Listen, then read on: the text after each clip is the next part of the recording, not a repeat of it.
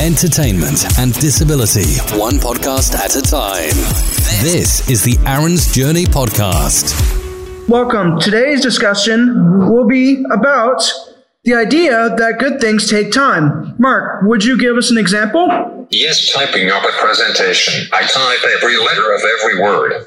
Wow, that's impressive. How about you, Brian? It takes a minimum of three hours to prepare a dream class every Monday morning, another two hours to plan monthly activities.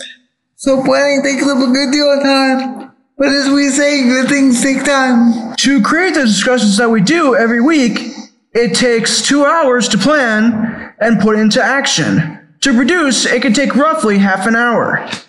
How long does it take an interview a media personality? Depending on the resume, a number of minutes to an hour. It also takes a month to schedule an interview out.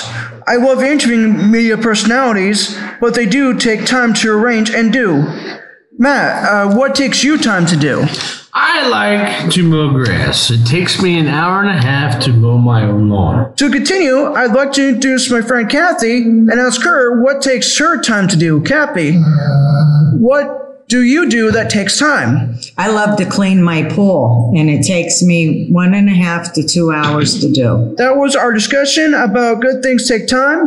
Oh, Hope you enjoyed the episode. Join us next week for the next episode of the Aaron's Journey podcast.